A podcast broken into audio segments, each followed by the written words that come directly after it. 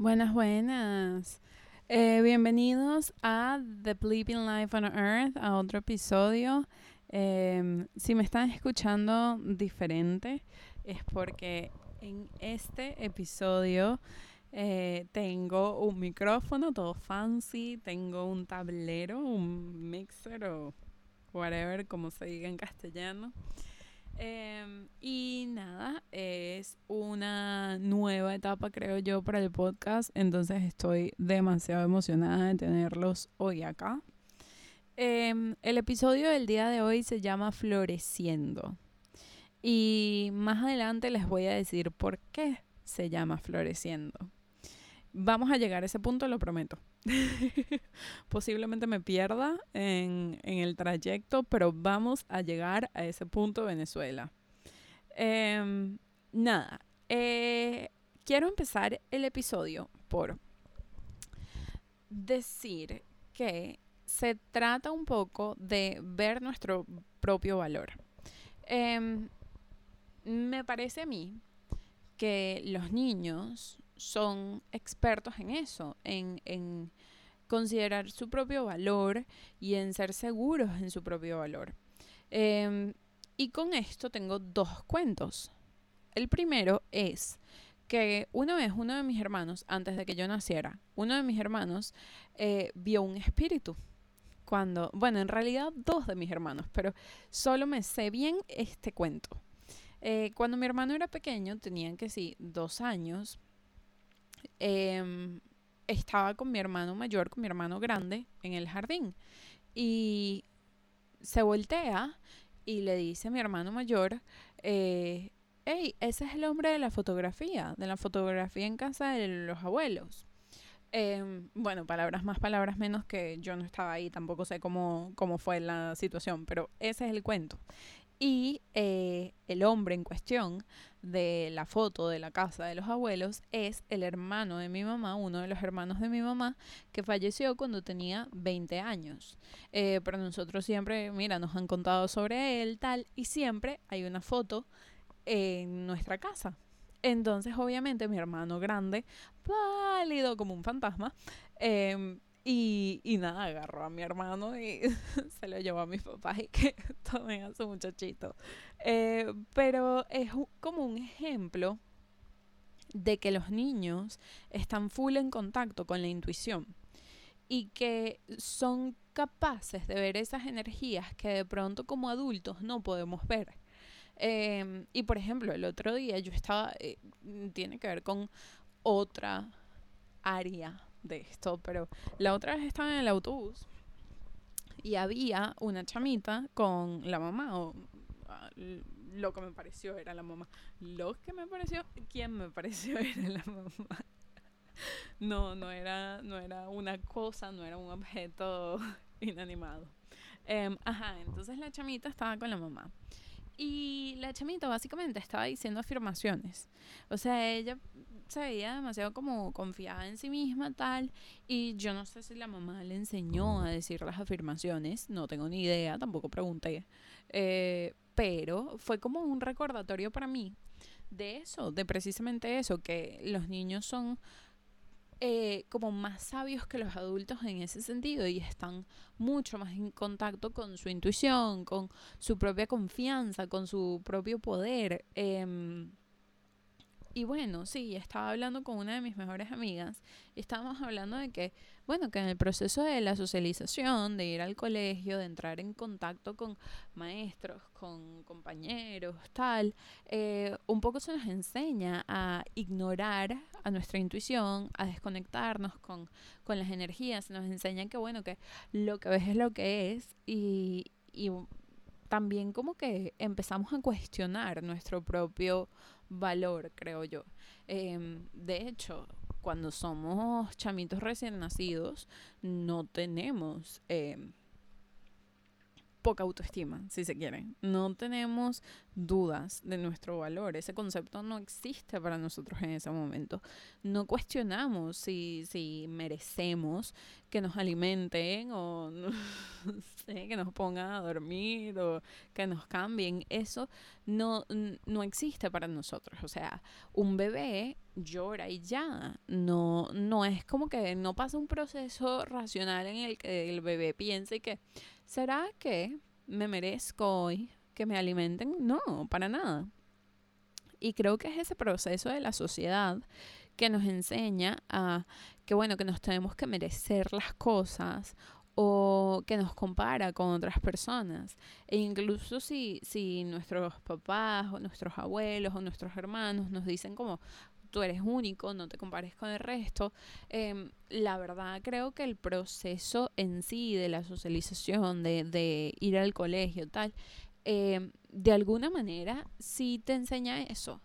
Porque claro, cuando eres un niño o cuando empiezas a ir al colegio, a todos se le asigna una nota. Y esas notas están en orden numérico, obviamente. Entonces, si yo saco 16 sobre 20 y la otra persona saca 18 sobre 20, pues claramente ahí hay una comparación, ¿no? Y, y sí, creo que en el proceso este de la socialización se nos enseña eh, a eso, a que nos tenemos que merecer las cosas y a que entramos en una escala, en un rango en esa escala que para todo hay una escala y que a nosotros se nos asigna una posición, en, pues por supuesto, en esa escala, como, como si fuese un valor monetario de si puedes comprar, no sé, un yate, eso es más alto que un carro y por ende vale más. O eso, si sacas 18 sobre 20 o si sacas 16, ¿quién vale más? El que sacó 18. Eh, y obviamente al principio no es así como que eso, ah, tú vales más. Pero me parece a mí que a medida que vas haciendo eso consistentemente, sobre todo siendo tan chamo, y entendiendo la vida, intentando entender la vida, intentando entenderte a ti. Creo que eso es como que la lógica natural de entrar como que, ah, bueno, eh, esto, esta medida externa se relaciona con mi propio valor. Em, y, y, eso, y es para todo. ¿Y por qué, por qué pasa eso? ¿Por qué, por qué insistimos en, en, cuantificar nuestro valor cuando es algo que no, no se puede cuantificar, obviamente? O sea, es como que nos enseñan a conectar con lo externo en vez de con nosotros mismos y nos enseñan que todo vale menos nuestra alma. O sea, ponen medidas para todo ponen medidas para nuestras capacidades intelectuales, ponen medidas para nuestras capacidades físicas, ponen medidas para eh, lo que hemos hecho, lo que no hemos hecho, eh, no sé, asistencias al colegio versus no asistencias, ausencias, obviamente. La palabra es ausencias. Ajá. Versus ausencias, eh, de todo, de todo. Y nos enseña a conectar con el mundo de manera externa. Em, razón por la que creo yo que no hay clases que sí de meditación en el colegio, porque no te enseñan a conectar contigo mismo, te enseñan a encontrar respuestas o intentar encontrar las respuestas a todas las preguntas afuera de ti. Te enseñan casi a que tú no tienes esa información, a que tú no tienes como ese, esa sabiduría. Entonces, claro, es como que eso, como es lo que es, es lo que ves, dejas de conectar contigo mismo y dejas de entender que tu valor es por ti, es por tu esencia, es por tu alma.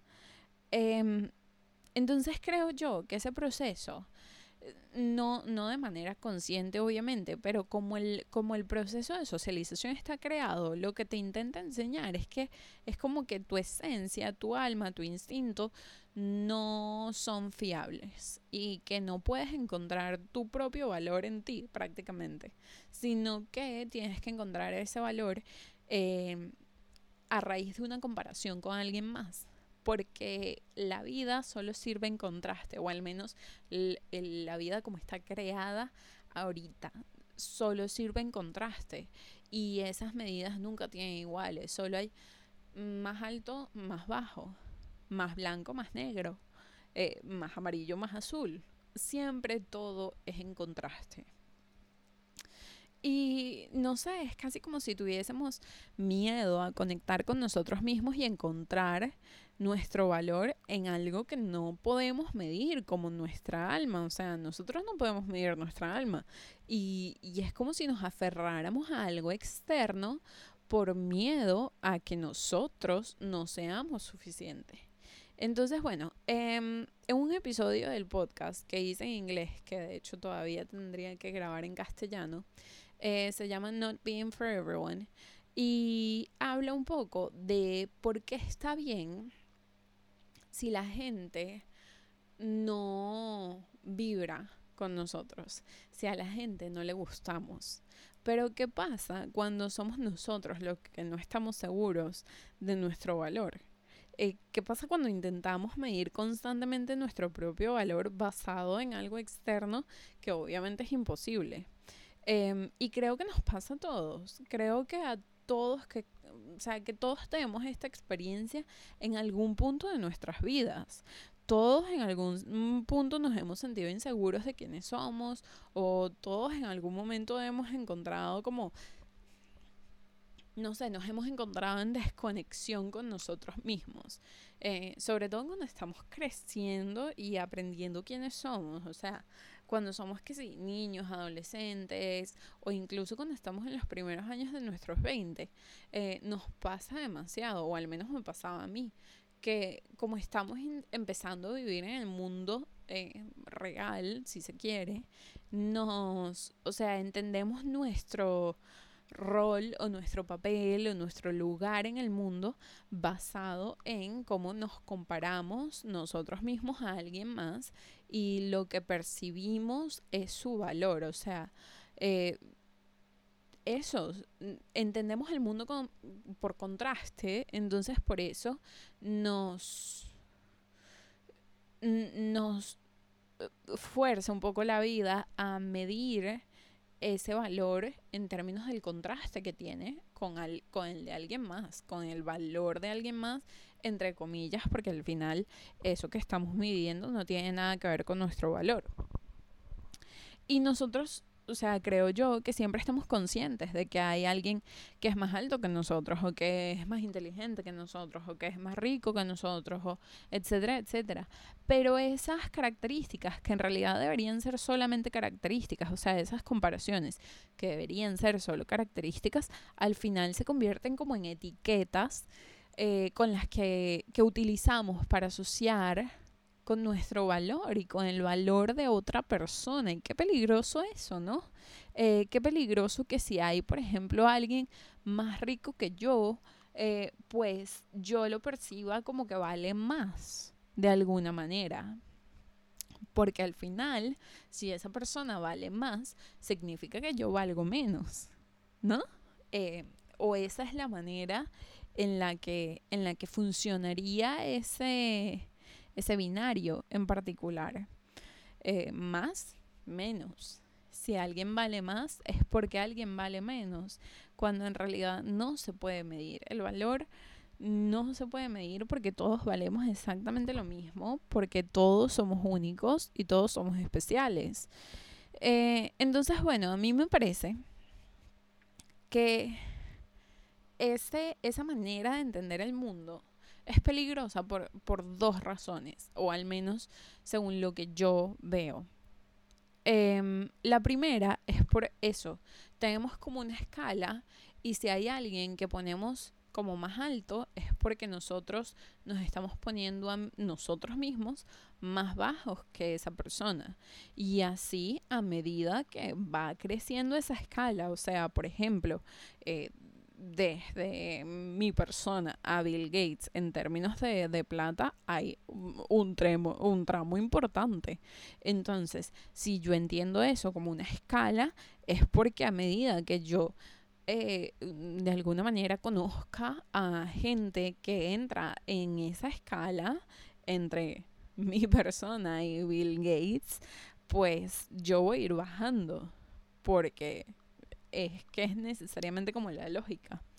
Em, y la segunda parte es que, y creo yo que es como la más, la más peligrosa, que cuando, cuando estamos consistentemente entendiendo el mundo de una manera, eso se convierte nuestro lente para ver la vida. Em, es decir, si yo consistentemente pienso que no soy suficiente en alguna, pues, en alguna capacidad, eso se convierte en mi verdad. Em, y así va a ser como voy a ver la vida. Eso informa mi realidad y como resultado em, de ello encuentro el, como evidencia o encuentro ejemplos que soporten ese patrón negativo. Y, y esa dinámica se ve en, en muchas cosas. A mí, por ejemplo, cuando yo estaba en pasando por episodios importantes de ansiedad hace unos meses, em, antes de entender yo cómo funcionaba el cerebro, tal, y qué tipo de patrones yo tenía, em, yo utilizaba de alguna manera la evidencia, entre comillas, que al final no era evidencia, para soportar los patrones negativos. Y no fue sino hasta que mi terapeuta me hizo hacer ese ejercicio que entendí cómo funcionaba la dinámica. Entonces, bueno, o sea, gracias a eso yo pude cortar un poco eh, la dinámica. Y no digo que sea una experta y no digo que ah, ya nací aprendida. No, para nada, para nada. Eh, pero a mí porque eh, eso me ha ayudado a cortar esa dinámica en particular.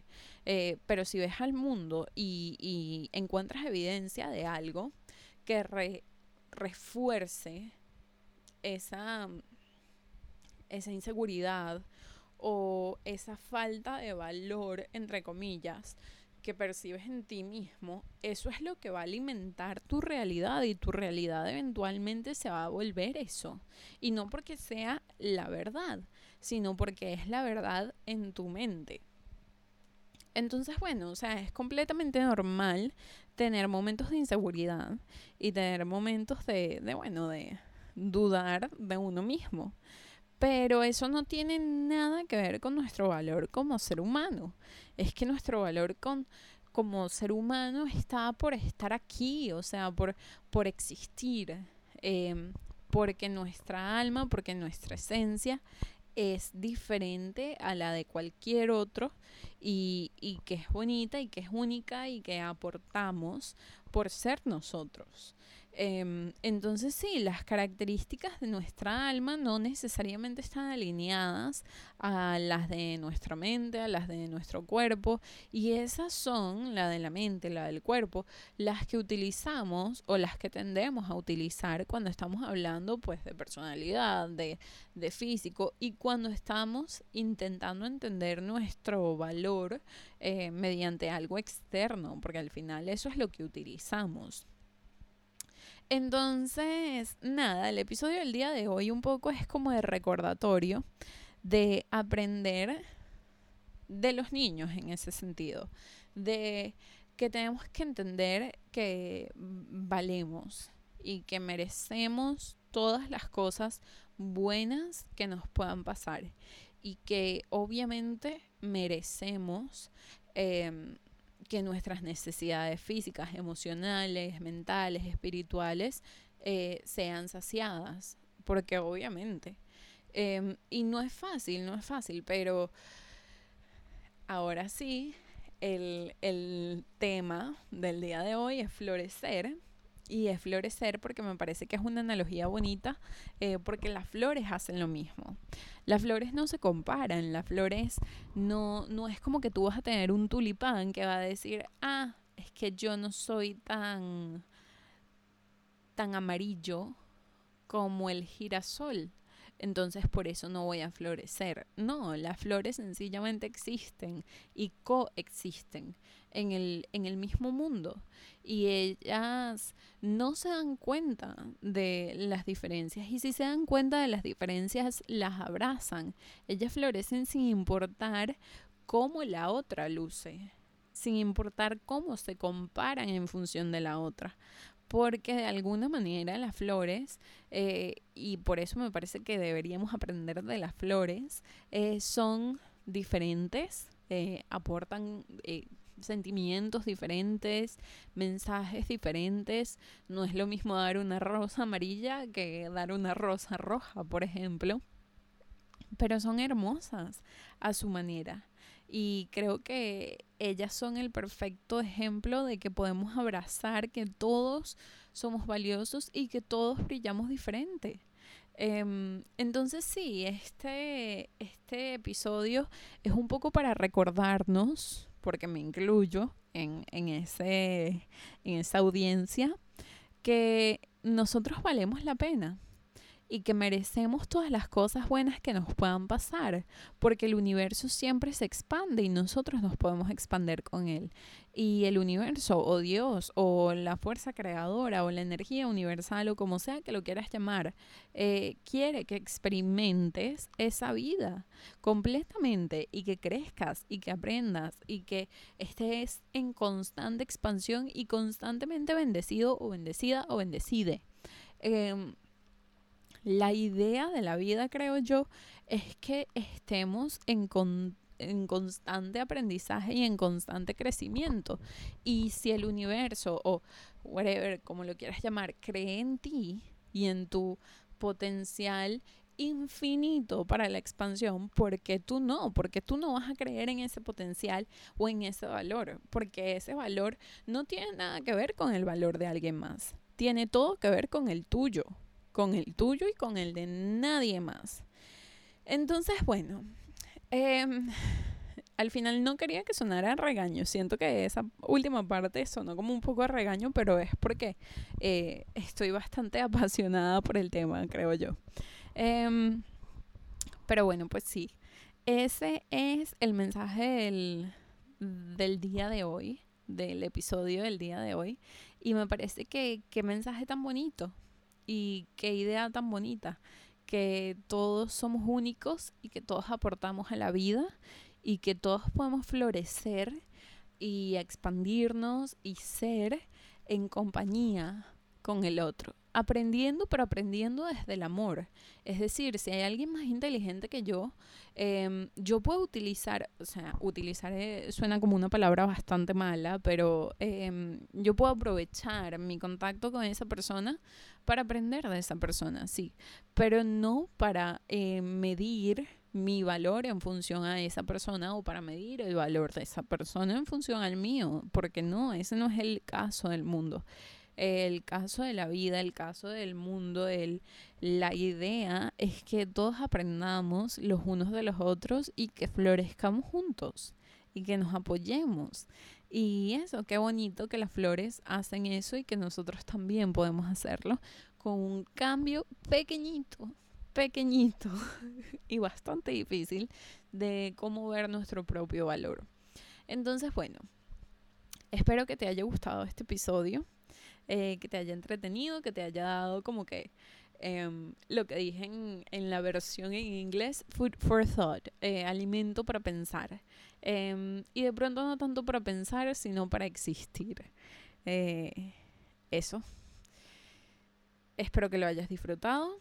Si tienes alguna sugerencia o quieres participar en el podcast o tienes algún comentario, por favor no dudes en escribirme, mandarme un correo a The Life on Earth eh, arroba gmail.com o mandarme un mensaje por Instagram eh, arroba Carla Talks Writes Lives. Em, y bueno nada. Muchas gracias por, por escuchar el podcast un día más.